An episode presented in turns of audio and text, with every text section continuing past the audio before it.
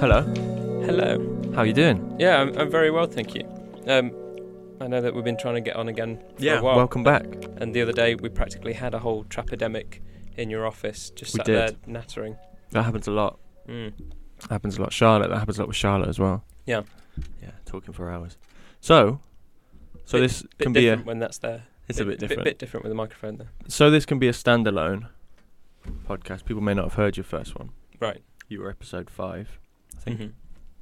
this is now fifteen. People may not have heard that first one. Okay. Introduce yourself Okay. and what you do. Uh, my name is Cal Cooper. Um, though, if anyone's read anything that I do, my author name is Callum E. Cooper. Um, all my papers are in that. I'm a lecturer at the University of Northampton. I'm a chartered psychologist. Um, my doctorate was in thanatology and positive psychology, looking at coping strategies and recovery and bereavement uh, due to various experiences people might have. In some instances, anomalous as well, and looking at comparisons between people that had anomalous experiences and didn't.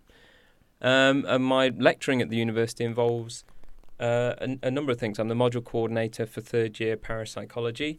Um, that was all set up back in the 1990s by people like Professor Chris Rowe, Professor Deborah Delanoy, and Dr. Simon Sherwood. Still going to this day, still a highly strong and really popular mod, uh, module. We probably get, get about 60 students Yeah. um, every year taking it on. And by third year, we have very few psychology students because of single honours and joint honours and having all different module choices. Um, and it's really interesting to see their engagement with the literature that, you know, usually they wouldn't get any exposure to unless they got a specialist university library, because to that point, all they've had is the popular media and the internet. Mm-hmm. Um, so they get a lot of misinformation. It really shocks them when they actually go into various peer-reviewed journals inside and outside of parapsychology to just look at the sheer volume of stuff that has been done. Because some of these people are typical in, in the sense that they might say, well, there's nothing's ever been done on that, and then they discover it has. A lot Yeah. of it has. Um, I lecture on positive psychology for first and second year. Second year we call it well-being. Within that, um, I cover different topics such as um, hope, love, gratitude, forgiveness, and therapy techniques such as um, aquatherapy. Um, so that could be involved in physiotherapy for recovery, Yeah. or even um, throughout pregnancy uh, with aqua yoga and aqua yoga techniques. And I also lecture on the social world, understanding the social world, in which I cover topics such as um, sex crimes, sexual behaviour. Um, now I'm bringing in cyber psychology as well uh, to this next academic year, and also death, dying, and bereavement. So that's where that crops in. And I think besides that, all I've got are, are duties of um, supervising research degrees. So I've got Yeah. two PhD students under my wing at the moment, both of them dealing with dissertations surrounding near death experiences, um, co supervising those with Professor Chris Rowe. And more students on the way, it seems. We're getting a lot of interest at the moment for people coming here to do research degrees um, through various large funded bodies, which is great. You know, that's going to really help us publication wise for the ref and also with the, the variation of things that we've got going on within our new research centre, EECS, Exceptional Experiences and Consciousness Studies, ranging from parapsychology to transpersonal psychology, consciousness studies, cognitive studies, and neuroscience. So Mhm. we've got a wide kind of range of different interests there. So I guess that's me in a nutshell, really. I, I can't think of anything else. Besides that, I do a bit of media stuff. Yeah. Not only the podcast, fun to do podcasts, but um, uh, I do bits of TV now and then. So I was filming for ITN recently, uh, just following up some BBC stuff at the moment. Um, usually a representative for parapsychology when I go on and do that, but I've, I've had other things for like positive psychology. You know, would you go on the radio to talk about the psychology of happiness, or sometimes bereavement stuff's come up when they Mhm. had the anniversary of Diana's um, death. Um, they, they were doing a lot of talks on the radio for that. So It's important that you can do that because most academics don't do that sort of stuff. so Yeah. it's hard to get information out to the public. that that was one of our discussions the other day when we were talking about the importance of this. Mm. And, and that's certainly the way the university is going. I think most of them are moving forward. Not only do they want um, digital learning, um, as far as possible, just to in, they say to incorporate it. I mean, I hope that when we do transition, and any other university that transitions, it is still keeping that fair balance because it's very clear the students like someone physically there Yeah. l- lecturing them. They want that. That's what they they paid for. They want to interact with people that know the things that they want to know about. Um, but then in other ways, the digital stuff's really handy if we can get in through Skype and collaborate. Lecturers that are willing to lecture the students, but they're in a different country or a different part of the UK, really handy. And then all, all different things like the Padlet and things like that, ways of creating dis- discussion groups online when you can't possibly get Yeah. every single student together, or they've got different commitments because of uh, family care, childcare, work commitments, and all sorts. So um, I see the benefits to that, but that's also where what we discuss, the media side of things, come in. If you do things like this podcast and YouTube videos and um, upload your lectures, even in some cases, to YouTube, then it's there for someone to catch up and watch at any point. Um, But also to attract new students. yeah, absolutely. Because if they know you're here and they're a fan of the stuff you do elsewhere, I mean, they may only know. I mean, how many universities have a, a parapsychology module? Um, in the UK, about 12. So there you go. So they see you on television, University of Northampton. They know straight away. Mm. Here's one place that can do that. Well, we did have quite a lot of that. I mean, round about 1999, 2000, um, as you know, don't want to mention any particular program names, but that there was a surge of popular paranormal TV shows that were going on. Most Uh, I'll mention names. uh, Most haunted and those kind of things, right? There were those, and Ghost uh, hunters. yeah, um, so really misleading stuff. As because in some cases they'd they'd have some people labelled as a parapsychologist in them, um, uh, and some of them were admittedly actors like Jason Carl. Hmm. Um, he was listed as a parapsychologist, and it's weird because some people, I, even I contacted him after a while and said, you know, where where are you based, Jason? What was your background? He said, "I've m- I've got to let you know, you know, I'm interested in doing the research and so forth, and he, he's read a lot, um, but he's an actor first and foremost, so he's portraying the part of a parapsychologist, which didn't look good in hindsight when people discovered that. So after Yeah. that, they got people like um, Dr. Matthew Smith, Dr. Ciarán O'Keeffe, Louis Sava. Um, and then even some reputable researchers, people like David Scanlon um, and Steve Parsons. Uh, Steve Parsons still got his PhD on infrasound as well, so they got these people in. Um, but it was stuff like that, seeing that now and then when they turn to the expert, it's a da da da da da parapsychologist or University of such and such. We were seeing that that was having an impact because we get people that would come here to do a whole three year undergraduate degree and they get to the third year module of parapsychology and you do the whole introduction. Here's your module guide. Here's the reading list. Here's the assignments you've got to do. Here are the dates and deadlines. So let's have a little go around the, the class. You know why have you combined this module with all the your other studies? Why have you picked it and within that as i say 50 to 60 students or so in this class you get the odd four or five that say i'm, I'm doing this module because i want to study parapsychology and i said well why didn't you just read the books and so forth uh, and they said, well, because I want an actual qualification. And I said, Yeah. so you've gone through an entire psychology degree just because you know we've got a third year module and you could do a dissertation with us Hmm. on it. And like, yeah. But I suppose in many ways there's a lot of parapsychologists that did that because they were told if you want to get into the field, get a, a good grounding in one of the sciences. So psychology, physics, mm, um, you know, the more social aspects, a sociology degree, a philosophy degree, things like that. And then later on specialize. Um, even anthropology and history. There's quite a few parapsychologists that've got varied backgrounds, but not in psychology. I imagine history would be useful. yeah, I mean. We've got uh, Dr. Andreas Sommer, who um, you've probably seen. Um, he's doing a lot with Forbidden Histories. Mhm. Um, so he was based for a long while up until recently at the University of Cambridge, which um, absolutely brilliant. That's where parapsychology all started at Trinity College, Cambridge, in 1882 when the Society for Psychical Research was formed. So he was teaching about the history of psychical research and the dialogues between um, Henry Sidgwick, who was a founder of the British SPR and a scholar of the history of medicine, with William James, who was one of the, the founders of the American SPR. And he was looking at a lot of the correspondence there. That was part of his PhD, but it was also part of his, his teaching. It was just great that Cambridge once more was teaching about the history of this within the history and philosophy of science. So it was really cool to actually show this is where it all brewed from. This is why Freud had dealings with parapsychology. This is why Jung had dealing with it. This is why ha- Havelock Ellis did. This is why loads of people did. Um, and so he's kind of uncovering how various people have dipped in and out, like Albert Einstein and Madame Curie. You know, you, you can start to form a list of people where you think, really, they were involved in parapsychology at some point. Um, What kind of experiences are we are we talking about with these people dipping in and out? What kind of involvement are they? The ones that I saw particularly, I mean, for the ones that I read upon, um, Madame Curie, um, I've completely forgotten the medium. I want to say Eusapia Palladino, but I'm probably wrong. Um, she dipped in looking at um, a medium anyway, and I've forgotten who she was with. Maybe she was with um, William James in those ones.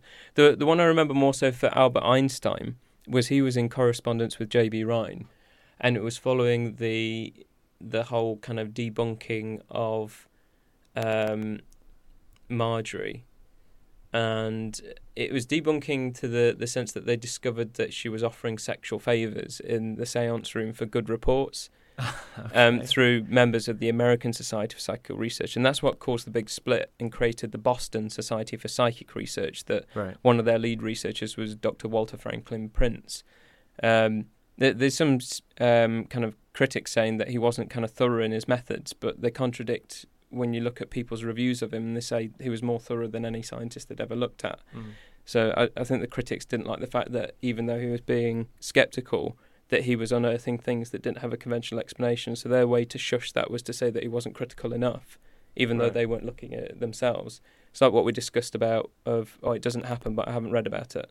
Yeah. Um, but anyway, Albert Einstein, um, Rhine was talking to him, and Rhine had left this whole seance and ghost hunting scene because he saw there was too much room for fraud and all these controversies going on. And by that time, he was already settled at Duke University um, and, and doing the Zener card test and starting to pioneer statistical science with the statisticians there. Uh, but now and then, if a seance really did seem like something was going on and they couldn't figure it out, they were taking magicians along and escapologists and saying to them, "Look, you're the expert here when it comes to trickery and fraud and deception. How's this person doing it?" And if it was defying the magician, then they might start to dabble with other scientists, big names, if they could get them in to see if they could shed any light on how they were doing it. And there was one particular medium. I don't even know if they were named. Stacy Horn mentioned it uh, in a book, Unbelievable. Um, corresponded with Einstein, said, "Look, we've got this medium. We can't figure out how they're doing what they're doing. Would you come along and take a look?" Sure, you know you've got the perfect case here, so it seems. And I said I'd come along if you got that kind of case. Uh, came along, sat in the séance room. Two assistants came with him as well, and Rhine had actually seen some things allegedly happen with this medium. And on the day, the time that Albert Einstein turns up, nothing happens at all. Einstein loses all interest. Mhm. Rhine furious, doesn't really bother with seances whatsoever from that point on. Purely sticks to the university and laboratory stuff. But something piqued Einstein's interest to even come and Yeah, uh, dabbled. explore. Yeah, there's quite a few people that dabbled. I mean, even go on to inventors like um, Thomas Edison, and he'd come from a spiritualist background. His parents were spiritualists, and he'd got Polish American lab assistants who claimed to be mediums as well. And Yeah. there's some documentation that said on some evenings after he'd done a whole day in the lab, he'd then turn to doing some amateur psychical research and holding seances with these lab assistants. See, I worry though, with skeptic hats on, that quite a lot of the the the interest in not necessarily from researchers, but the public interest definitely in things like Most Haunted and that kind of show, it kind of comes from this this uncomfortable idea that when you're dead, it's over. Mm-hmm. So it's almost like we're trying to cling to something like it's not over yet. There's this, there's this other realm or whatever. That's how that's how I would interpret that. Are you seeing it as a, as sort of a, a bad thing for people to believe that? No, I think it's useful Mm. for people to believe that when you're dead, you don't just become compost. Mm-hmm. I think it's useful. Um, but my But thoughts you, would you do to a large extent. I You do sort of, yeah. I don't know. See, I'm always in a place where I, I, I don't like to say something didn't happen Mm. or something doesn't exist, unless I have evidence for that. Mm. uh, which means quite often I say I don't know to most things. I have no idea. Parapsychology, generally as a whole thing, sort of anomalous experiences, is something I kind of am forced to say I have no idea Mm. about. I don't really know enough to say it doesn't exist. Mm. Well, the good thing is, you know, in your position as a lecturer here and in one of the universities that's got one of the largest kind of collections of the research and Yeah. A large research output. We were involved in a study only this morning that's Mhm. been ongoing for ages. Yeah. You've got access to the data Yeah. Uh, I get, be- I get to beyond sit what in beyond what most in. you get to sit know, part of the in, you see group. it, and you're part of the, the research group itself as well. From more of a, would you say it's more of a transpersonal perspective that Uh, Your- yeah, but the consciousness side. Yeah, and consciousness Also, studies, so altered, altered states, states, of consciousness, which has got clear overlaps as well. Yeah, I mean Johnny's PhD is an overlap, isn't it? Yeah, absolutely. Um, so, so back on that whole thing of this belief thing. I mean, that's been a lot of my work surrounding bereavement. Um, people might assume that, you know, a lot of my research has been looking into well, what evidence is there for life after death? I haven't done that. I've I've written on the ideas that have already been presented. I can't say I presented anything new or original, but I've looked at those theories within the context of present experiences uh, and more so, what are the clinical applications of it? Why? What is the benefit for someone insisting that they believe that someone survived after death? Yeah. Um, and so, when people were having sense of presence experiences, or seeing an apparition, or dreaming of the dead, or seeing something they interpreted to be poltergeist phenomena, the only way I took that forward to to look at well, what evidence is there, is when I, I wrote for the book Continuing Bonds Right. which is the latest research going on bereavement. And I said, well, with these experiences, which we're already aware of, that's where we get the continuing bonds model from. What would make science happy in the sense of um, evidence for survival, of personality and memory after death? After death, right? And I said, we've got to go back to what some of the early psychical researchers were saying. And the only thing that would, it, it wouldn't be perfect, but it would start to get us interested are those cases where someone has seen an apparition and there are other witnesses there who aren't involved in the bereavement. They can see it too. So that's interesting. You know, at the very least, we've got some sort of group hallucination going on Right. or veridical information. So the dead has delivered this information that means nothing to the experient, um, but they've got to follow it up. And in following it up, it turns out that it is something specific to the deceased, and they've had to go down this line of inquiry with other people to find it out. That still doesn't ultimately satisfy this idea of survival. But is that because, as you mentioned before, there have been fakes and frauds Oh God, as things have become popular culture? So the evidence Yeah, needed loads. to convince me that it's not fake needs to be far more yeah. substantial. I, I, I've been things. writing about it a lot recently. Um, I think it was Michael Sudduth as well who'd, who'd written a, a full book on the philosophical examination of post-mortem survival to this point. And, and not to spoil the book too much, but his conclusion was more or less, you know, the evidence is good, but it's not great Mm.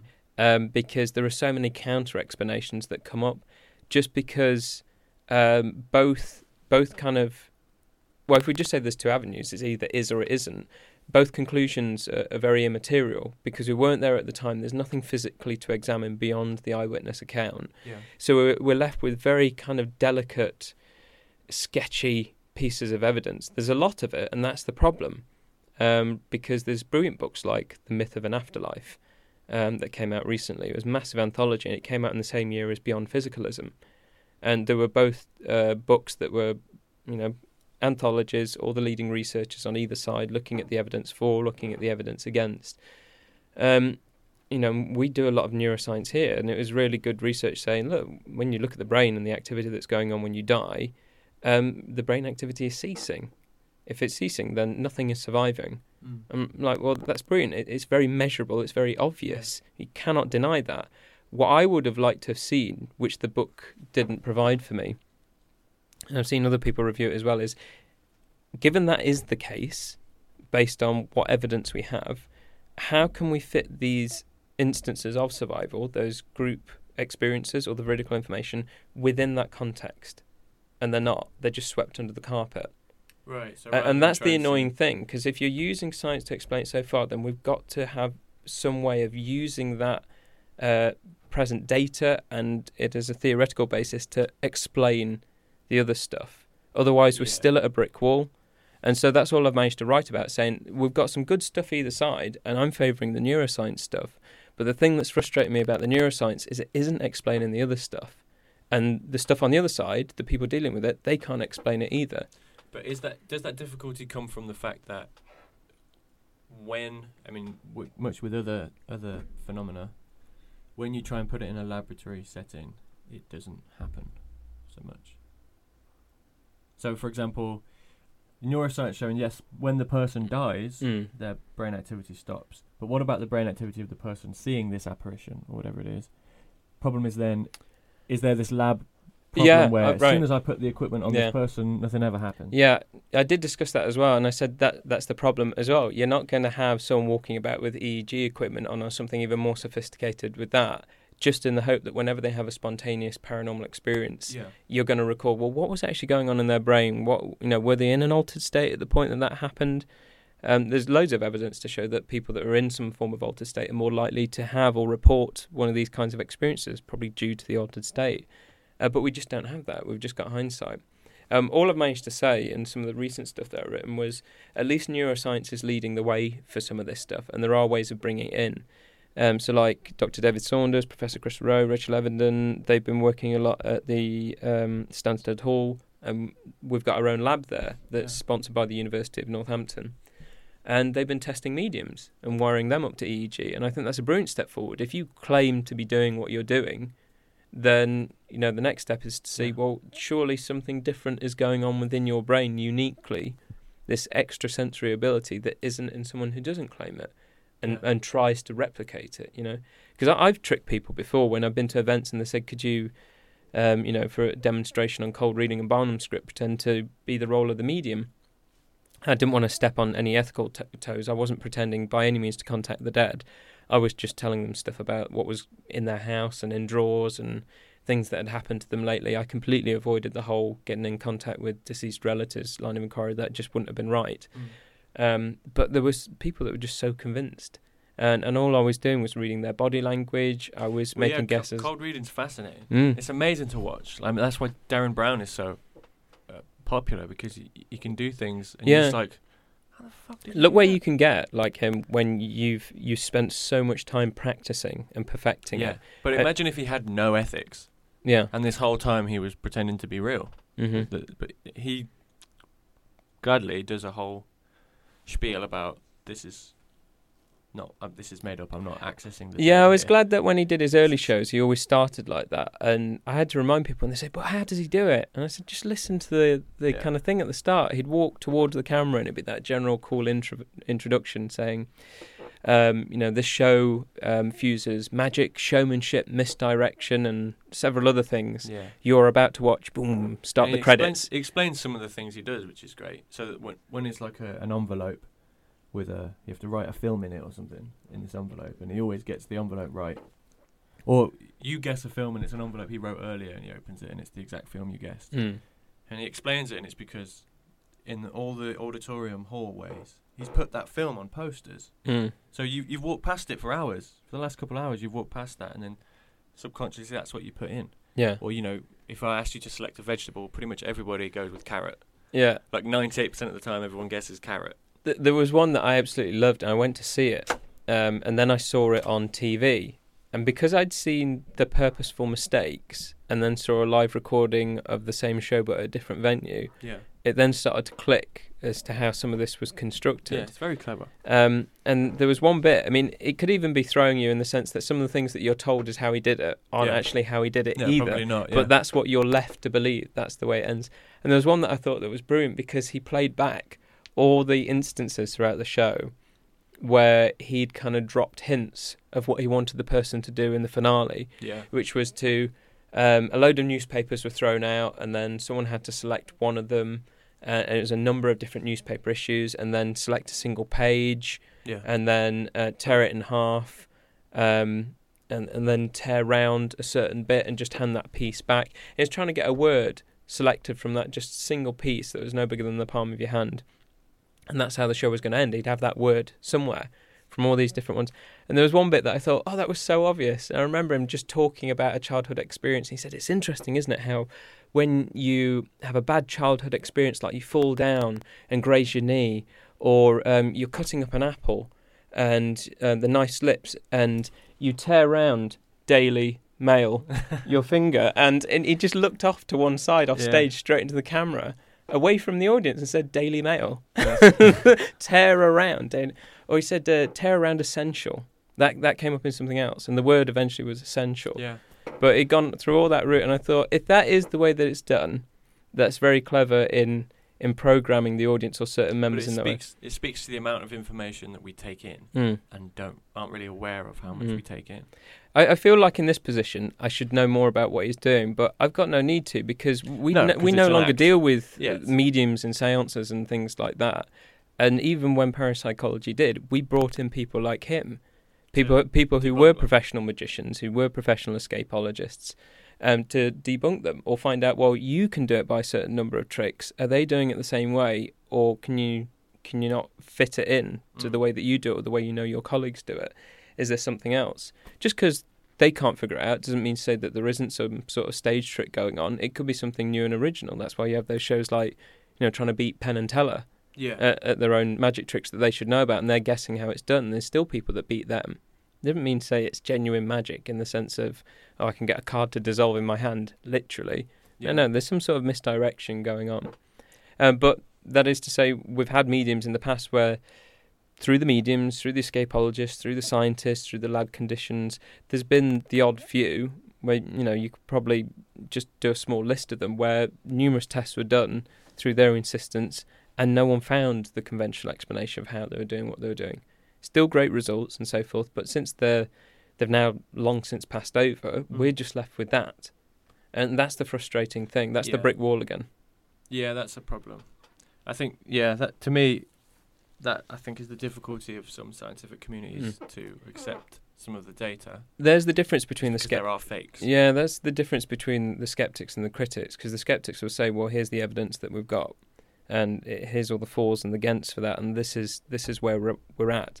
Whereas some of the critic, critics that I've seen towards some of those particular mediums, it's bizarre when they'll say, "Well, there must have been fake because so and so said this, and that's my final reference of it." Like someone sitting in an armchair voicing an opinion holds nothing against the data. You Mm. can't just finish an argument like that. That's not how it works.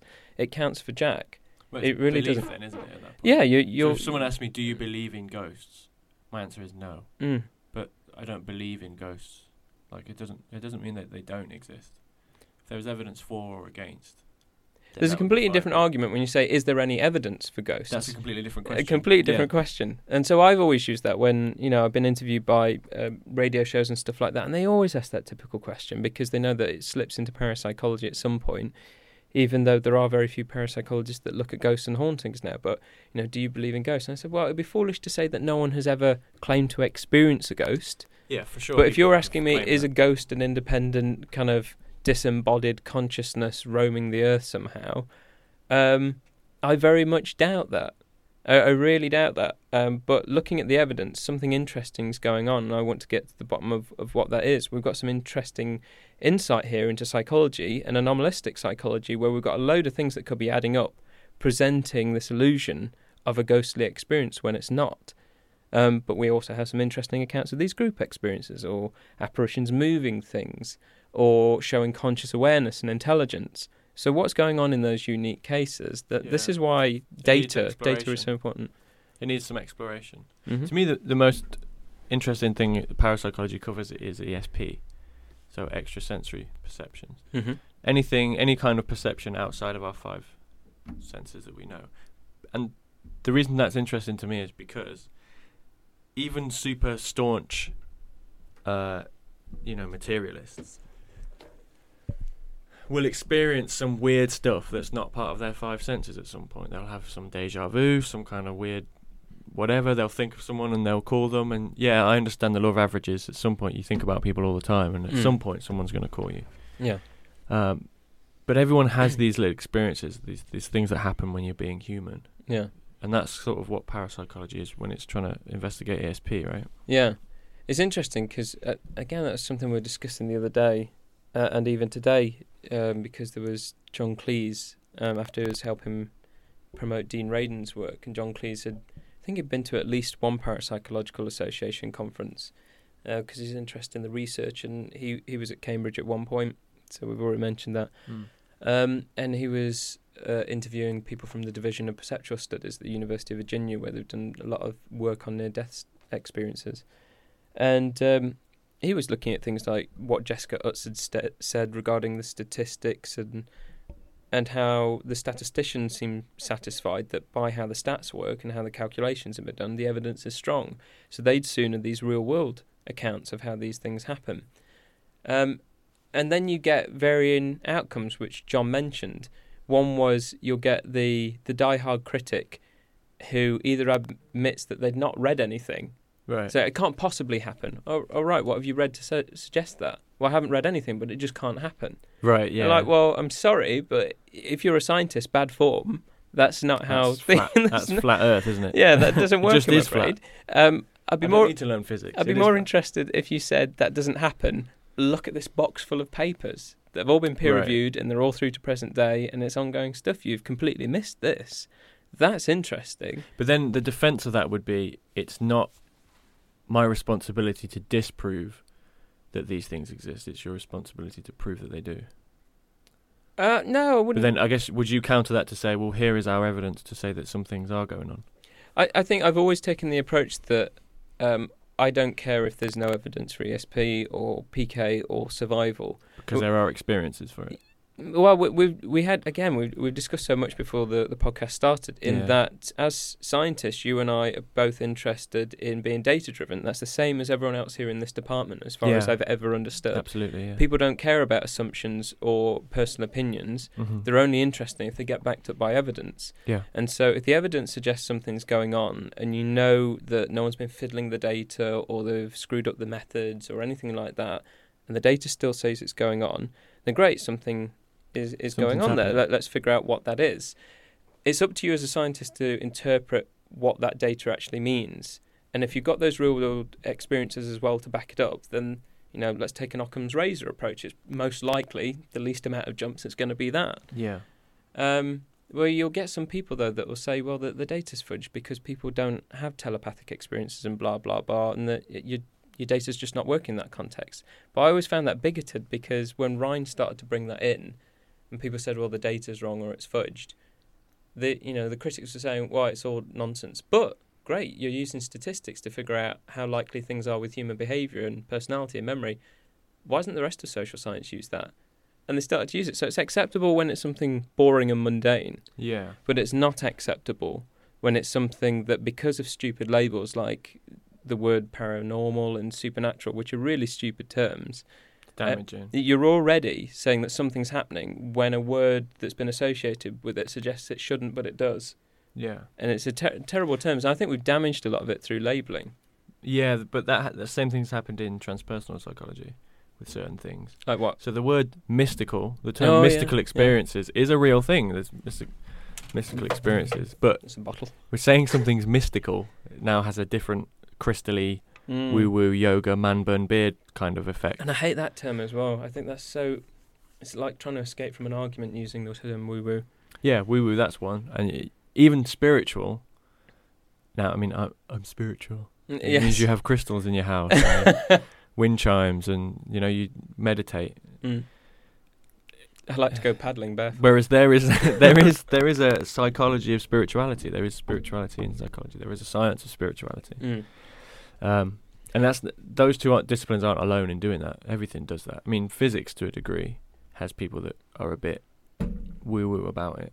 I've always Not real physicists, but once it once it reached the public domain. correct me if I'm wrong, because it'd be more so better explained from your experience of things. So, I, my understanding of spiritual, the way that I've come to interpret it, is if someone is saying that they're spiritual in the sense that I get from being in academia, and if they're living by it correctly, to be spiritual is someone who's open to consciousness and interconnectivity between other people and the environment.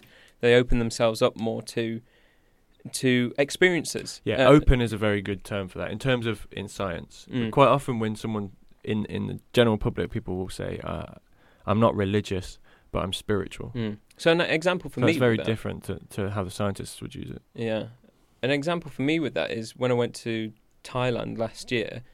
Um, I, I'm not religious by any means whatsoever, um, but I really embraced going around all the Buddhist temples and, and things Yeah. like that. And I believe that for me, knowing that that was some of the many things I wanted to do while I was out there, and I did a lot of exploring new to old ruined temples.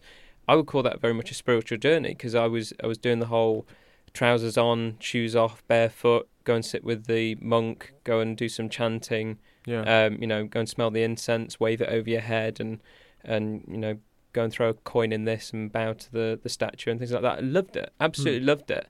And I, I really did feel that even though I'm not a meditator or anything like that, it was a very meditative journey and embracing that culture. And yeah, it was a cultural experience, but also I feel it was very much a sort of spiritual journey, not in this woo woo quotation mark sense. Yeah. It was I, I get what they were doing, were and I didn't want to reject it. I didn't want to push it away. I didn't want to say what a load of nonsense. I thought, lovely, I want to experience some of that for myself. Yeah.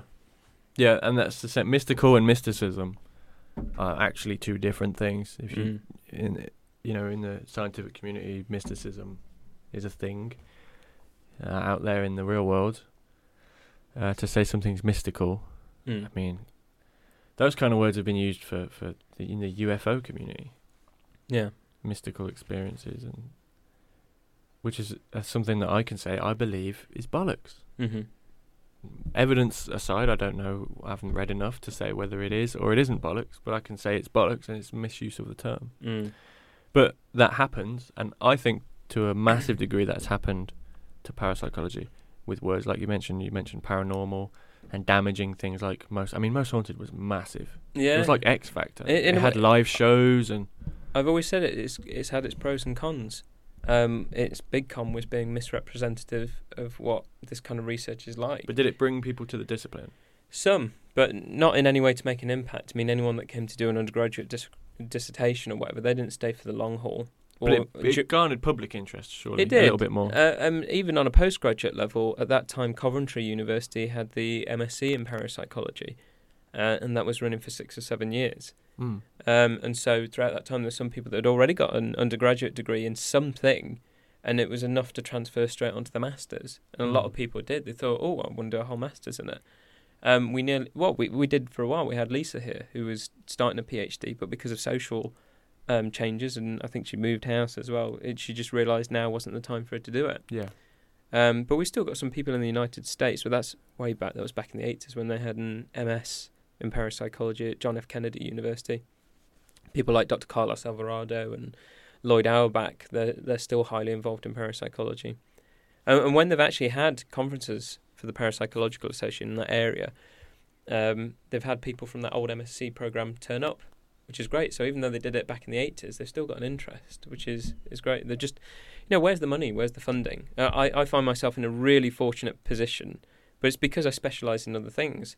Um, you know, psychologist first and foremost, um, and I, I do a lot of work for the university promoting science, and um, I, I'm being paid to be a positive psychologist. I'm being paid to be a thanatologist, and the research and stuff that we're delivering on sexual behaviour and things like that. But this is one of the largest centres in the world for parapsychology and transpersonal psychology. Yeah. So I'm fortunate in that sense, and also the fact that I'm I'm teaching as well because people just don't get that role. and you have that ability and access to to media. Yeah. So to actually get some of these ideas, And that out, goes you're right- Very, you're very good on the media. That goes you- back to the whole thing that the university now is encouraging even more so science promotion and uh, you know through the media. And Yeah. did, look at what we've got in the department. Look at the facilities. Look at what specialist staff we've got. Look at the library resources as well. Look at the links to town and what it can offer you, and the other links that we've got with partners and different universities. I mean, uh, I've got partnerships with Bucks New University. We're big on uh, positive psychology there, and two parapsychologists They in have the a department master's program. yeah. masters in Yeah. um, applied positive psychology, and then also links with Manchester Metropolitan University. They've had parapsychology going since the 1990s as well, and um, different area, um, d- different kind of um, advertising and all sorts. They get about hundred students every year doing parapsychology, Hmm. which I just uh, when they told me that I thought, That's wow, you know, that's incredible numbers. Really incredible, but all their university campus is so close to the University of Manchester as well. They, they've got a massive student population just because it's a big city, but the two university campuses are so intertwined as well. Um, people like Neil Dagnall, he was at the University of Manchester and going between Manchester Met towards the end of him doing his doctorate years ago. Um, so there are quite a lot of overlaps. Now, how have the universities supported you in your media quests? In terms, because it's parapsychology, it has this negative, most haunted baggage, doesn't it? I think, well, I mean, we've got really good media connections here. I mean, we've got Jason Day now, who's our press officer. And I didn't even have to explain to him when he started coming around and knowing that um, within exceptional experiences and consciousness studies, we get a lot of attention for what's going on in parapsychology, and he's more so been like um, a sort of media bodyguard in a way because every time I've done a radio show, he's listened in just to make sure that the presenter's not doing something stupid If not, or, or trying to say yeah. something stupid. they've not um, tried to insult you by saying, no. "Oh, this is all nonsense, isn't it?" And then, Well, they might say that as a question, then want And to know what is an the comeback to that. but Um, it, to make sure that you're enabled that opportunity yeah. to have a to, comeback. to have a comeback. Um, you know, he doesn't like it when you know Halloween. There will always be How- yeah, I l- can loads imagine. of media attention for you know what is going on when it comes to ghouls, ghosts, and goblins. You know, what do people they actually? just want something entertaining. Yeah, that's that's it. Um, on the flip side, at Christmas time, they're interested in bereavement and people having these strange experiences associated with bereavement because of being a time where people don't want to be alone around Christmas, and even Right. worse if you've suffered a loss. So that's strange that people want to know about that. But Christmas has always had this association with strange ghost stories as well because of Charles Dickens, and then uh, there's all kinds of multicultural stories associated with strange experiences. Well, And peop- will always have that public interest Mm. for that reason because it is a thing that you know everyone sort of wants to know about. It's almost it's almost human nature to want to know. Well, it's definitely human nature to want to know what happens when we die. Mm. I mean, every single religion is basically focused around that. This Mhm. is what happens when you die, so you should live your life this way, or this is how you should live your life. Mm. So, so back on that um, protection thing. Um, Yeah. With the, um, Jason's been very good. I mean, I did one round Halloween, one of one of many, but there was one that he, he called me or texted me straight afterwards, and he got really annoyed because he'd listened to it after I put the phone down, and he said, uh, "Oh, I hate that." He says it was a really good interview, but the interviewer spoiled it because afterwards they went whoa, and just some some sort of stupid ghoulish laugh, and he said, "Right, it was good up until that point, and they've ruined it for themselves by doing that." Because Yeah. he said you've made yourself and the university look really good in how you presented the research and what's actually going on. You've looked at the fors and the against, and you know, good critical argument there, and and done it in simple terms so the listening public can understand. Yeah. Why would anyone research that? Why are we interested to know? And that guy's brought it down. There was, um, oh yeah, newspaper stuff. We were trained ages ago. We had this kind of media event for CSAP as it was before EECS, when we were in the Centre for the Study of Anomalous Psychological Processes. Yeah. And we had the media department come round and uh, give us training for if we do get approached for any of our specialist topics, how do we address and uh, present ourselves in front of the media? And the big one was for newspapers because I found them to be so slippery sometimes. Yeah, they're more likely to take your words out of context. That's that's the big thing, and uh, and as we've seen, that happens a lot um, in the internet. It's just yeah, it's terrible. easier to do with written word than it is. The the great thing is with like you know MSN news and stuff like that is it mashes together all the different news companies Mhm. and all the different newspapers. So when I follow different things like celebrity court trials and things like that, read every single one and you're getting a different story. It's crazy. that happened during the whole uh, countdown to the to the Trump election in 2016. Mm. You could flip between um, NBC, isn't that NBC? What's the other one? Fox, and then the other one begins with a C. CNN.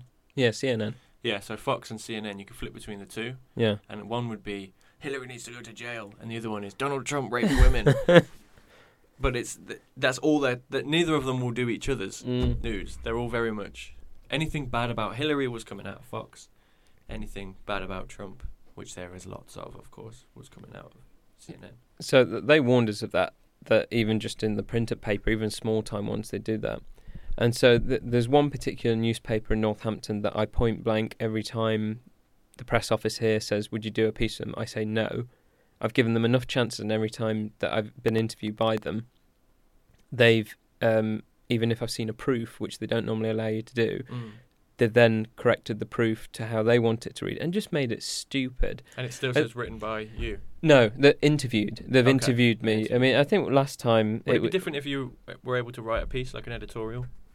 Uh, oh yeah, because if that's it, I wouldn't expect my words to be changed really if, if I'm doing that. I you think would be able to see the proof then, I'd imagine. yeah, I think one of the last times that I, I did something for that Northampton-based newspaper was when Star Wars was coming back and Star Wars Episode Seven was coming out, and they interviewed me on well, you know, in the film these people are portrayed to be embracing the Force, Yeah. and moving things with their mind. Doesn't that relate to parapsychology? And I said, well, let's separate this here. This has nothing to do whatsoever with Star Wars. Star Wars is a fictional sci-fi Yeah. story. You, you want to know about But you can see how you know people like George Lucas and other writers have got the basis from these claims of psychokinesis Yeah. and ESP. Well, that films that massive always consult scientists as well. Yeah, or even fringe sciences as well, ones that are on the borders of an idea. I mean, Always. they, they always joke about that when I've listened to the commentaries of Red Dwarf, where they joked about something, and you know they started in 1988, 89. Mm, Red I love Dwarf first came out, yeah.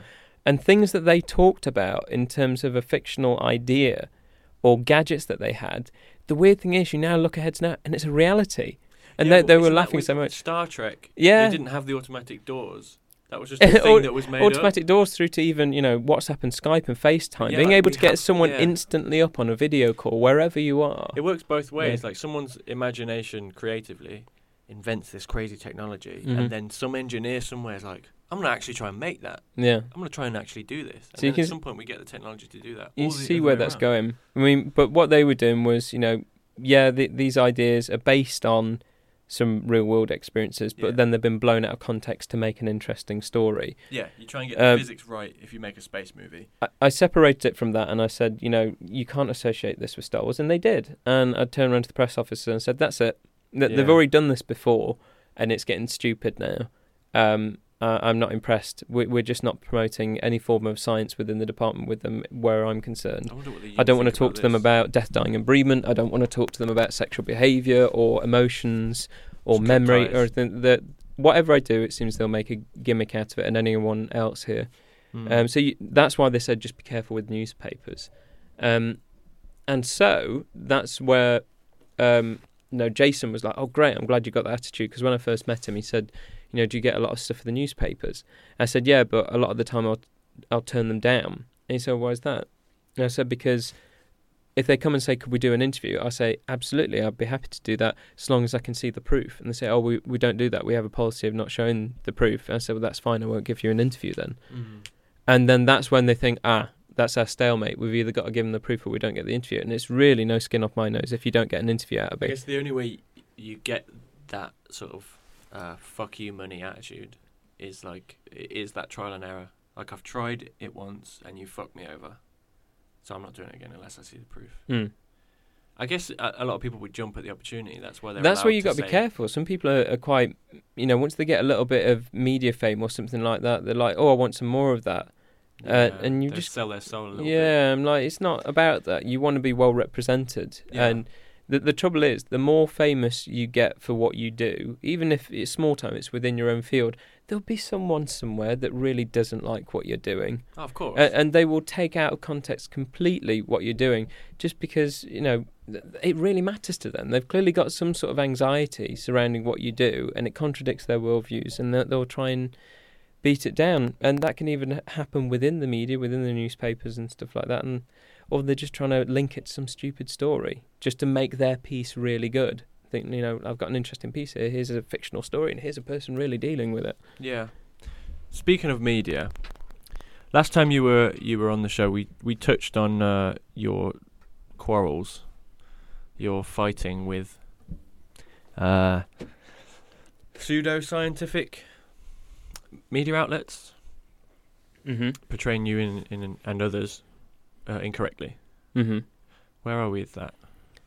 Um, I think stuff like that you you just got to leave it. Otherwise, you're throwing fuel on the fire. Those people have already made their minds up. I mean, it Mm. goes back to the anxiety stuff again. They've already made their minds up, and we've seen from looking at different things that um, they're not interested in a critical debate and what all the evidence says.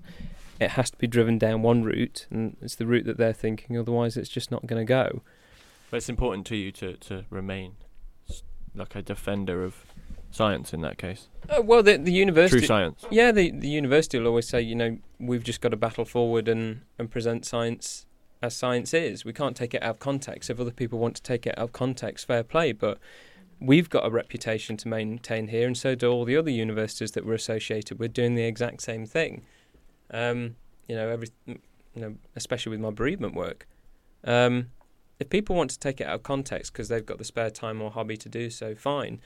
Um, you just got to be careful though when you- you're challenging an institution and stuff like that because the Yeah. university is so heavily guarded by you know legal circles and its its um, legal agents and stuff like that, and they will protect members and staff and, and stuff like that if defamatory comments are made. So Well, it probably goes even deeper than that. If one institution is in is in a fight, you probably get all of them. Hmm. I'd imagine if it's about defending staff members. Yeah.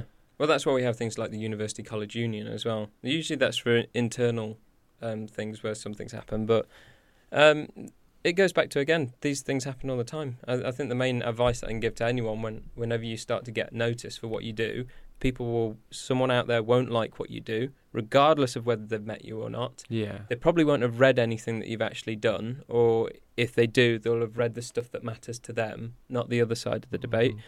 and it's okay for people to not like you. I, I, I think. Uh, I think even I'm- more than that, it's Yeah. evidence that you're doing something right.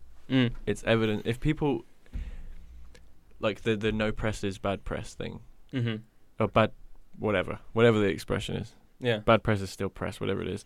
But um, yeah, if you're getting the hate and the trolls and people saying you ain't shit, that means you're probably doing something Mm. because they're doing that because they hate their own life. I get a lot of that from people that are way bigger in their fields than I am, uh, and they've had their own fair share of it, and that's always their attitude. Yeah. I think that the the easiest thing to do, and the advice is right, and I heard it ages ago, was never ever Google yourself. Don't do no, it. I've never done Don't that. I do it. Other to. people will, but then the weird thing is, and and I had that recently. They get into a really awkward contradiction where they start to talk to you and they mention something, and they're really confident that that's the right information. You go, "What are you talking about?" Mm, And like, "Well, I read this about you," and like, "I haven't got a clue what you're talking about." no. And they're like, "Well, you've made a learning curve, then, haven't you? Don't read stuff on the internet. Ask me, ask me, Yeah. or read the stuff written by me. or me, like or, your official or- site, or ask Alex or people that know me. Ask people in the department." Yeah. So um, we don't get that with students because students know that you know if you want to, under- we make them when they do a critical review, and we teach them the value of review any paper you like, but weigh up all the pros and cons. I want you to go out and look at all the literature surrounding whatever topic you yeah. choose. They get a good understanding of sources as well. Yeah, sources, debate, books, journals, proceedings, anthologies, monographs. They go out and check the lot. Um, but what we make them do first and foremost is go and um, go and research the author. And first of all, we want you to make an assumption of what you think the paper's going to be like based on author reputation. So we want you to do a tiny bit of a bio at the start, just within Hmm. a paragraph. And the amount of times we've had to kind of really come down on some of the students and say the bio's rubbish because it's it's defamatory and it's misleading, and we think we know where you've got that from, and it's not where we told you to. So There are loads of- enough sources. There's loads of books in the library, and we've told you the online sources that are credible, and you've got them from other ones. And what we've just seen is a bio that if you showed it to them, they would start to get really itchy legal wise because what you've just said is completely out of context. Do you think parapsychologists get that more unfairly than any other discipline? No, I, I bet there are other areas of science that really get kind of hammered for what they're doing. Sort of uh, misrepresented. I mean, yeah, I mean, and, and I mean kind of legitimate areas of science. You know that I, I've been involved a lot in debunking pseudoscience and pseudoscientists, uh, and they are dealing with really dodgy areas or fake qualifications, dodgy methods. They're not involved in any formal institution. They're just working from home, pretending to be someone they're not. yeah. Uh, and um, but unfortunately, they get a lot of media attention in some cases. And for them to say that they're the same as someone working in a university department, it's a bad association. If they're getting the media attention, everyone thinks, well, they're dealing with psychology, and it sounds very dodgy. Like, well, it's got nothing to do with what the psychologists in an actual university department are doing. This person's bought their qualifications online. These Yeah. people have studied at formal universities. I think that happens a little bit in every discipline. Then I Mm. think. So yeah, so that Yeah. I think I can only speak from the inside looking out. Mm. And what I'm looking at, at is I know it's out there. I know the issues are with some other fields of science, but I wouldn't know unless I was involved in them. yeah. Or I, I went to a conference and there was loads of different people there from different disciplines, and I sat down with them and talked about these issues. Then they would say, "Oh, we get the same problem in our," and then they give me an example. There's it's a- got to be there. Whatever you do in life, if, if you and I were bricklayers, or we sold ice cream, or we were estate agents, whatever business we're in, our estate agent would have a bad name against it because the one across the street hates us and they've been spreading stuff about us. Yeah, especially Or- if it rose to a certain level. Or someone says that we're not bricklaying properly or we're kind of being really thrifty in the type of cement that we buy and stuff. Someone somewhere has got a problem with you. They will have. It seems to be human nature to to for someone somewhere to have it a does problem actually. you It do. does seem to be human nature, and the internet makes it really, really easy now to contact people who are the most famous people on earth and tell them what you think. About them. yeah. yeah. I mean, look at the. I follow the Rock on Instagram because he's super in- inspiring. Mhm. He's always working, and you always see it. He's always doing something. wasn't that wasn't he giving like a foot rub to his wife who'd just given birth the other day or something like that? Or he was holding the baby while he was rubbing her feet, He's- he never has a day off by the scene by, by what it looks like. His days off are more busy than most people's working days. Mm-hmm. But you scroll through the comments, and then there's someone who'll find something about like, oh, your shoes are shit, or something like. It's I had that once when um, when uh, my first book came out, and I, I did some radio shows, some big ones in the USA, and um, some people had then Googled me at the time, and there's a nice picture of me um, in a silhouette, um, wearing a, a suit. It was a black suit with a sort of metallic turquoise tie, and I had several private emails sent to me. I don't know how, and they they just come from the United States, and some of them were just "What's with the suit?" yeah, not even about the content. like, well, people wear suits, don't they? yeah, It's like, yeah, but you shouldn't. You know, why? What has that got to do with anything? yeah. There's always someone will find something. What's with the hat? What's with the shoes? What's with the beard? What's with the eyes? Yeah, Okay, it's just the the world we live in.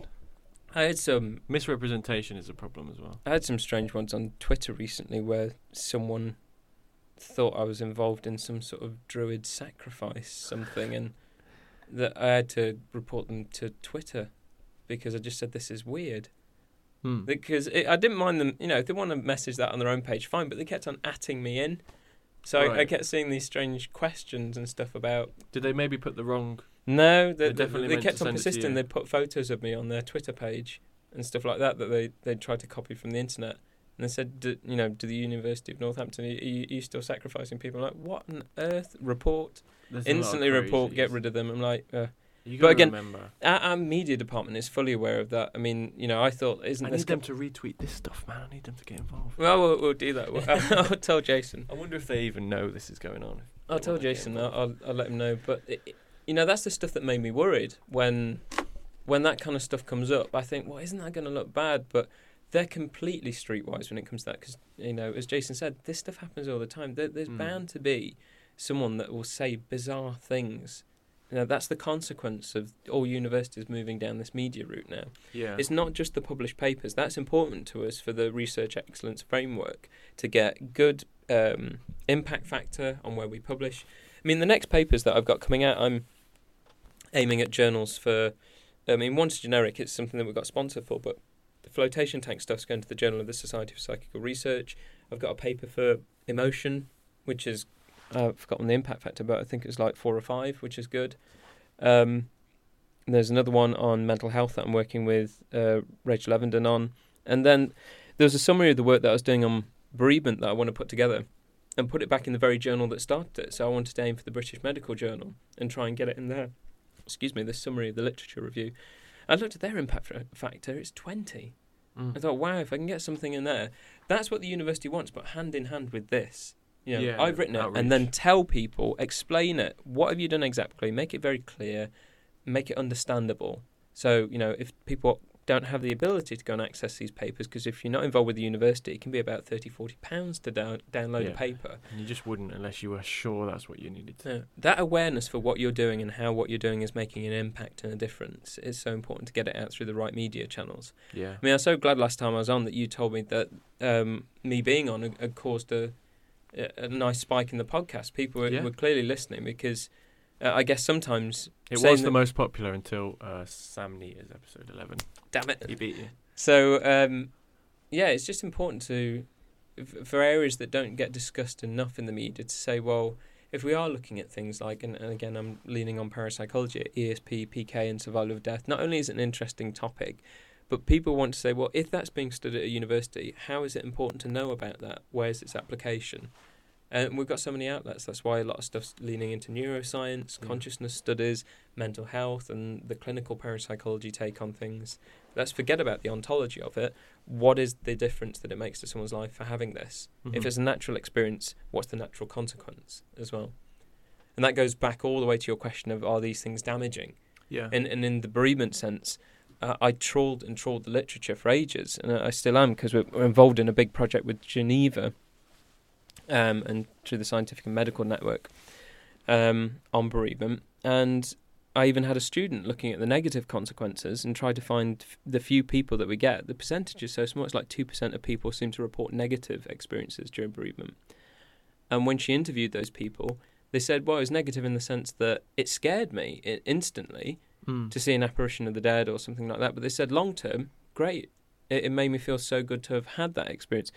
So that's all we learned. We learned that the only reason some people report them as negative is in the beginning it was straight away scary because it was unexpected, it was spontaneous. But long term, so given that's the case, long term, what we found so far, all the research data says, and believe me, I've gone through every single bit of it, even the most obscure rare journals, it's hundred percent positive. Hmm.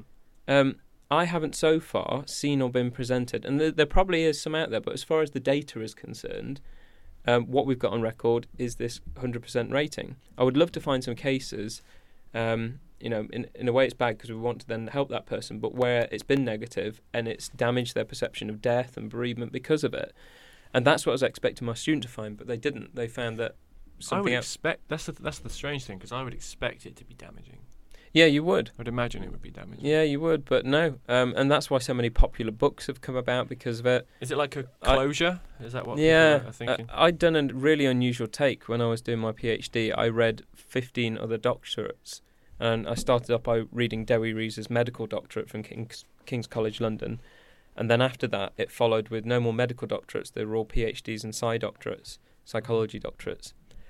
Um, so a psychology doctorate is unusual because it looks like a PhD by publication. It's Right. it's a portfolio of studies sewed into a commentary, but it's like the three major studies that you might do, three to four, oh, okay. and as a published paper sandwiched in, and then this extended commentary. So it's a little bit of a mixture of both. Yeah, it? it's a bit there's of some- a hybrid. Yeah, there's some universities that do like um, a route one and a route two to PhD by publication, where if you've got three or four publications already, you do two years on it and get a few more publications out within that time to sew them together into a commentary. Yeah. Or if you've got them already, you just do that straight commentary.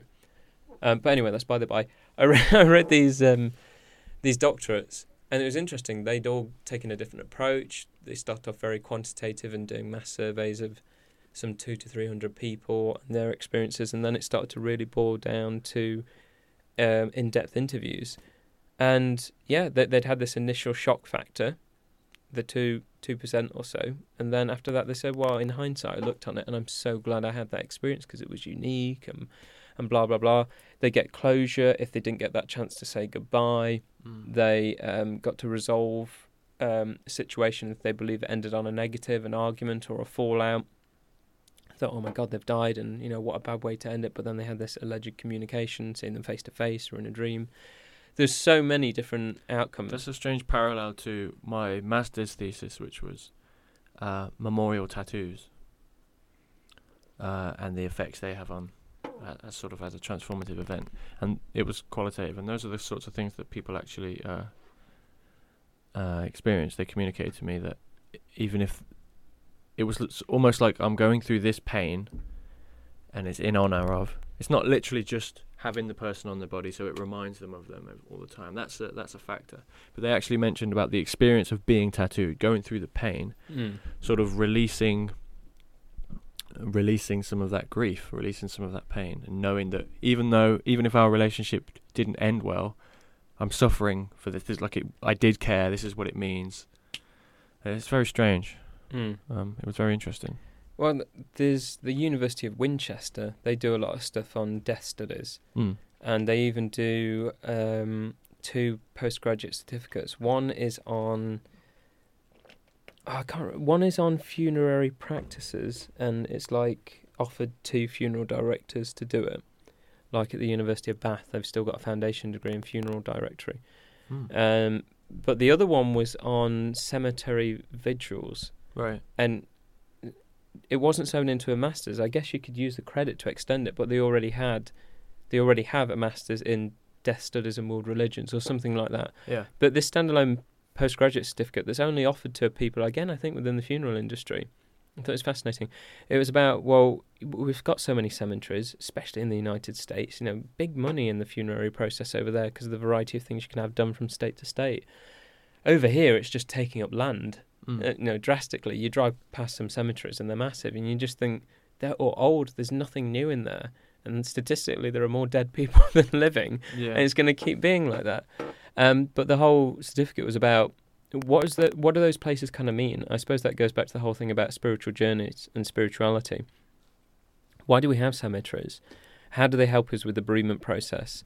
And and so the this qualification is about how people use them um, for holding vigil. How, are they are they going there daily to talk to the grave? Is it the routine of going to clean it and put fresh flowers?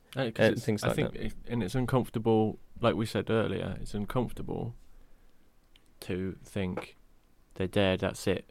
Like they just they just don't exist now. They're just gone. Yeah, it's kind of comforting to think that there is something else you can still. Well, in there, do. th- there there is something. It's a physical presence. You Yeah, know you damn well that they're maintain. they're six feet under in a box. They're Uh, still with you in a way. hmm. In it's just different. This way, you have to just maintain the ground Yeah, or it's clean it. Or, it, to a large extent it's hygienic. They've been buried and um, they're under there. It's all settled. It's far more hygienic than you know keeping a body, which is illegal. And some people have tried to because of their grief-stricken state. Mm. Um, we've heard about those stories in the news, but in that sense, if you've been to the chapel of rest, you've seen them in the box, you know they're there. And I tell my students about this. I say, death is very much kind of hushed and shied away in the UK, unless it was like a Scottish or Irish funeral. John has probably told you about that because he recounted before um, the funeral with his granddad, and I think that was Irish heritage. And so there was this tradition of lining up, and everyone went to go and kiss Yeah. the body on the forehead, which for some people was really shocking because they'd never even seen a body before. So Yeah, instantly yeah. to be shoved in line and told go and kiss it on the The forehead. funeral was the first time I've seen a body. Mm. So you know, most people's representations in the UK is the coffin, Mm. and I think that presents a bit of a non-reality because it's just a representation of that person, yeah. and it's still sad uh, and somber. Uh, I mean, I was we mentioned Dewi Rees. I was at his funeral a couple of months ago.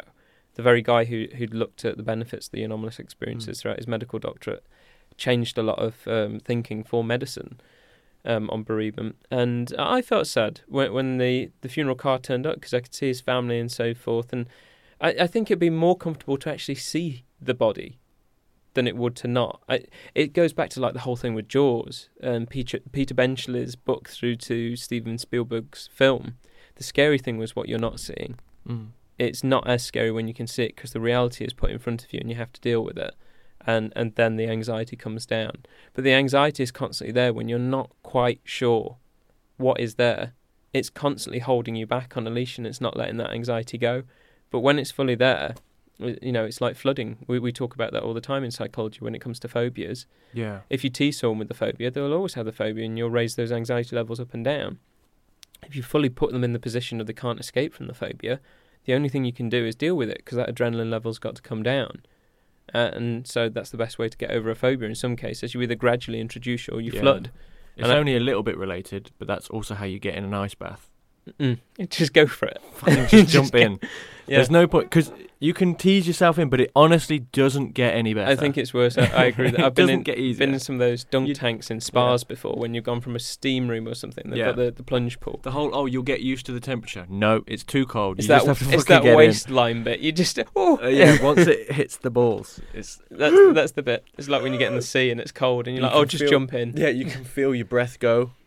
You you have to concentrate on getting your breath back. It's you go into Mhm. sort of a panic, like short breaths. So we're, we're doing a lot of Billy Connolly here. So to reel it back in, if we saw the body, I think that would help. So with the fact that some people have the graves and the graveyard to go to, Yeah, there's some physicality to it. You Mhm. had the representation of the coffin, but I think there's more benefit to that person if they got to see at the chapel of rest that body. So then the lid went on. They know they've had that proof that the body is in there.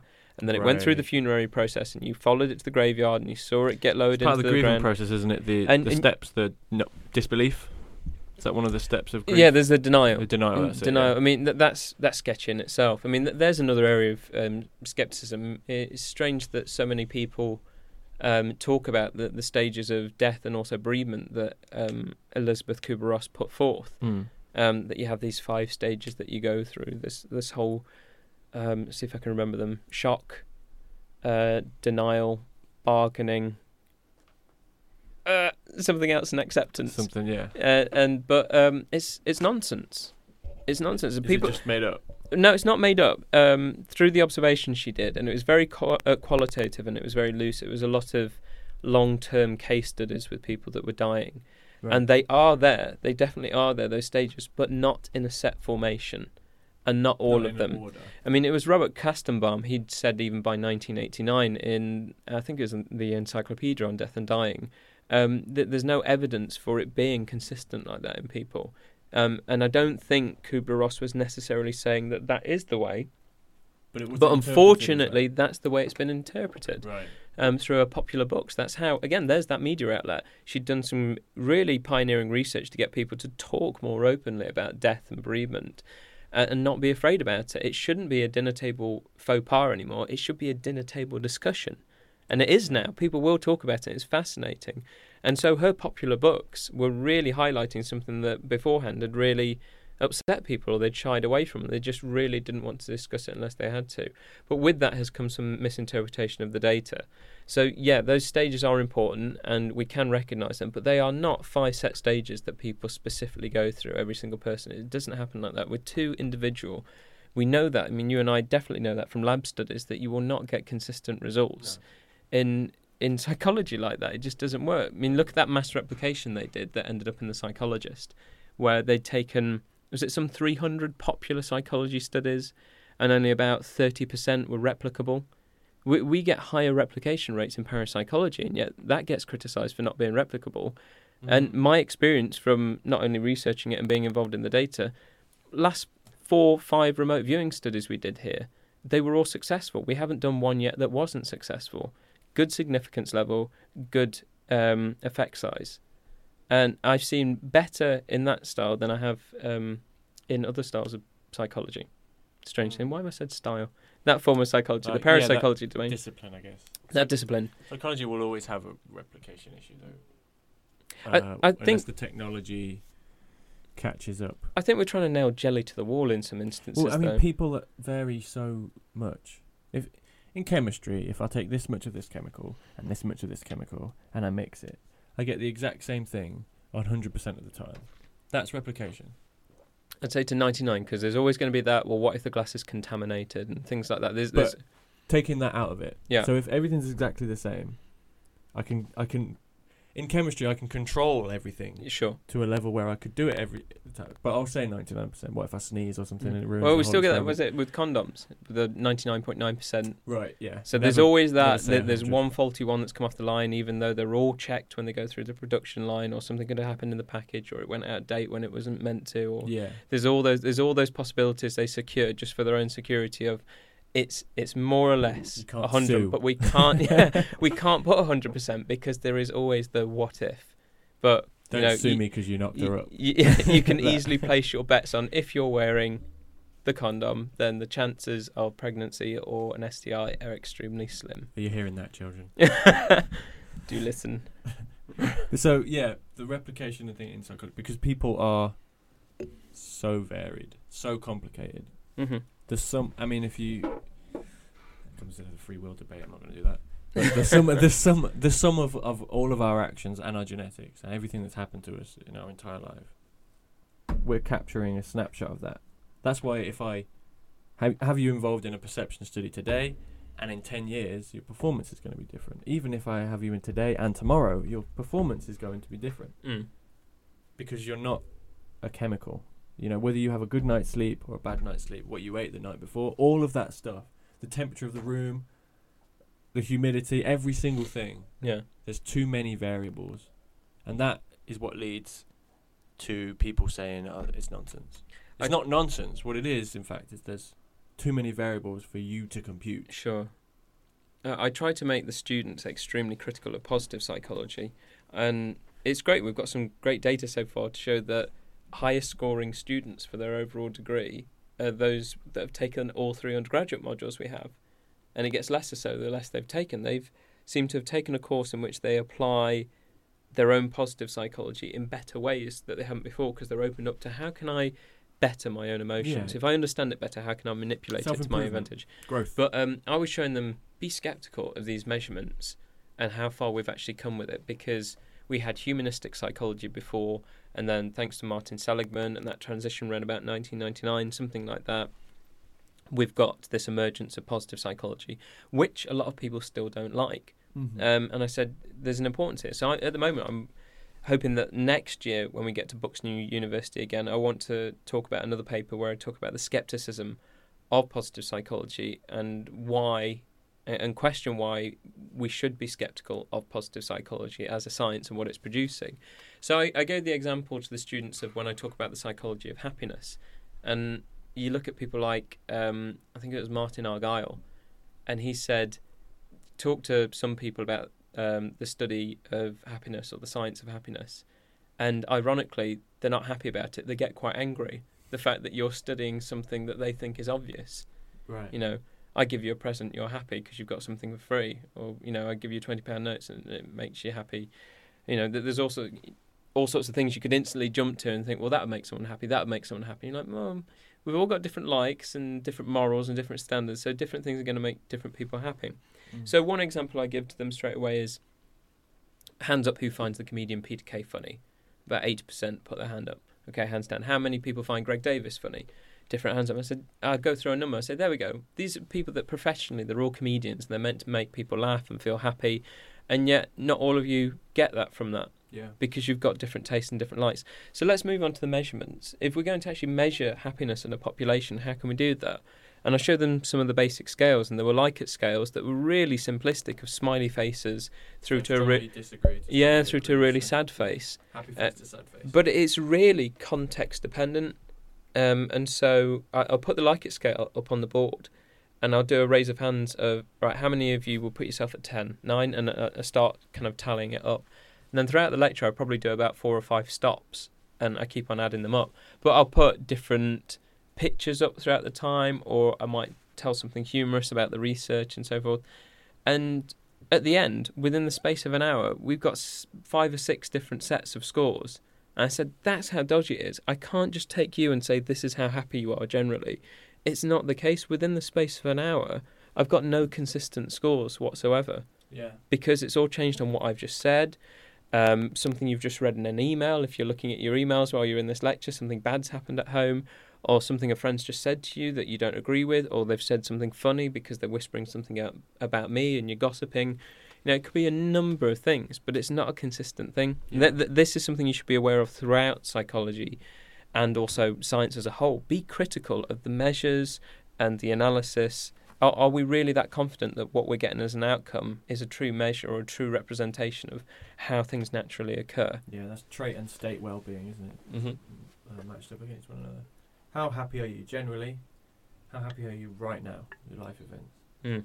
I think that's in my po- in my growth lecture, my post-traumatic growth lecture. I think we covered that a little bit. I tried to do something like that the last time that I measured ho- hope. hope. Yeah, it's last time- Hope. Well, I used the Nowotny Hope Scale, Mm. which th- there's a number of hope scales. The Nowotny one, um, it it's specifically interested in hope at the time of a disaster. Yeah. So I reworded it to cater for bereavement. Um, it's just the opening line, so they they answer the questions in reflection of that, so they can think back to this significant bereavement. Um, but they were all very. Um, it was all based on memory. It was never here and now. You're trying. You you had to word it in such a way that they would answer it in the here and now. But even though it was like, do think about that now. When you answer the questions, the questions would then jump to, are you a competitive person? Do you turn to religious scripture for help whenever you're feeling down? And all things like that. It'd gone from theology to sports and competitiveness and personal motivation and self independence and all things like that. Too broad.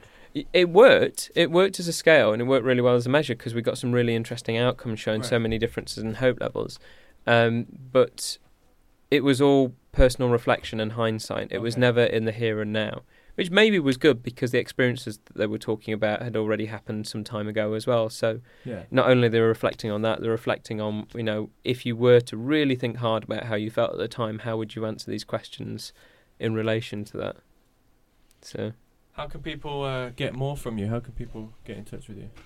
Um, well, a number of ways you can come and visit us at Waterside Campus because I know that you're doing tours on a golf cart. You'll have a, a little rainbow flag and things like that. To, be exciting. yeah, so people can see where you are. Um, so if you're not visiting us at Waterside Campus, you can go to Twitter and look up at Callum E. Cooper, or you could go to my website at www.callumeCooper.com. And on there, it's got information about me, my work. Um, there'll be links to this podcast as well because I'm always tweeting. You're always tweeting what we do, and some links to my books. I've got more books coming out soon as well. I mean, there's one literally within the next few months, and it's taken so long to edit. It's called um, Science Psychotherapy. It's not mine. I, I've been doing a lot of archival research for the Alex, Ta- Alex Tanous Foundation for Scientific Research. And when Alex died in 1990, uh, several months after he'd started the foundation, um, that they really put a massive archive together of his work and uh, different lectures that he'd done at the University of Southern Maine and St John's University in New York City. And um, it seems that even though he'd only managed to get two books out by the point that he died, and one came out several months afterwards, which was called Dream, Symbol, and Psychic Power, which was more or less a dream interpretation book. Um, he got several manuscripts that weren't complete. So that's what formed Conversations with Ghosts, which was only like four chapters long, was meant to have been written with Dr. Karlis Osis. Uh, but this one's really interesting, and um, people like uh, Professor Adrian Parker from the University of Gothenburg and um, Professor Stanley Krippner from Saybrook University, uh, they really wanted to help construct this. And it's not the book itself; the book was finished. We've just had to tidy up some of the wording, uh, but we just introduced the the foreword and the afterword to explain where is clinical parapsychology today, because this is such an unusual manuscript about a an alleged psychic working in the psychotherapy setting Mm. as a therapeutic practitioner, uh, but working alongside a medical doctorate psychiatrist and a PhD psychotherapist, so Elaine Swinge and Andrew Bambrick. Um, so those are the three main authors. A really interesting array of qualifications. So you've got Alex Tanous, DD, Divinity Doctorate, and then a medical doctorate and a PhD. Mm. So they've all got such an interdisciplinary approach, and it's about several case studies that they worked with. And so we started by saying this is where clinical para- parapsychology is now. What they're talking about in the book, though, would not happen today, but it's being published for preservation and for historical purposes. Read it, remembering that it was done in 1985, and it's not a reflection on what happened today. But here's where we are today. And then uh, Professor Ryan, um, sorry, Professor Adrian Parker. If I said Adrian Ryan, I'm confusing him with uh, another SPR council member, Professor Adrian Parker from the University of Gothenburg. He's wrapped it up as a clinical psychologist with some of his interpretations of what they were doing. So I'm really fascinated where where it's gone. I've just been so busy; it's taken ages to get that out, and uh, I'm just um, starting up on um, doing a book on bereavement, and um, that that's going to be a, a while to do. But there's that amongst so many other writing projects. We we give ourselves too much to do. Well, next time you want something's finished and it's out there for people to access, come back on, promote the shit out of it. Well, well, we're just in the flotation tank stuff. That's all wrapped up. So I think that'll be the next thing to chat about. And Mm. when we do chat about that. I think we'll be involved in the second trial. So it'd be good. We uh, you and David on. yeah, um, me and David can come on, and I think you should come up to Nottingham and try out one of the flotation tanks and speak to Nick there, the director. Yeah, and, that would uh, be great to get him on too. Look at altered states and why people use the tanks. That'd be awesome. Thanks for coming. Pleasure. Good speaking to you again.